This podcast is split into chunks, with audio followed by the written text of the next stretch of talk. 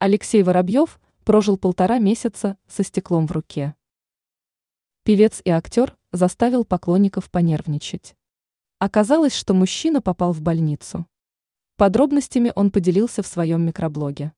Как отметил представитель российского шоу-бизнеса, примерно полтора месяца назад у него упала картина прямо на стакан, в котором была вода.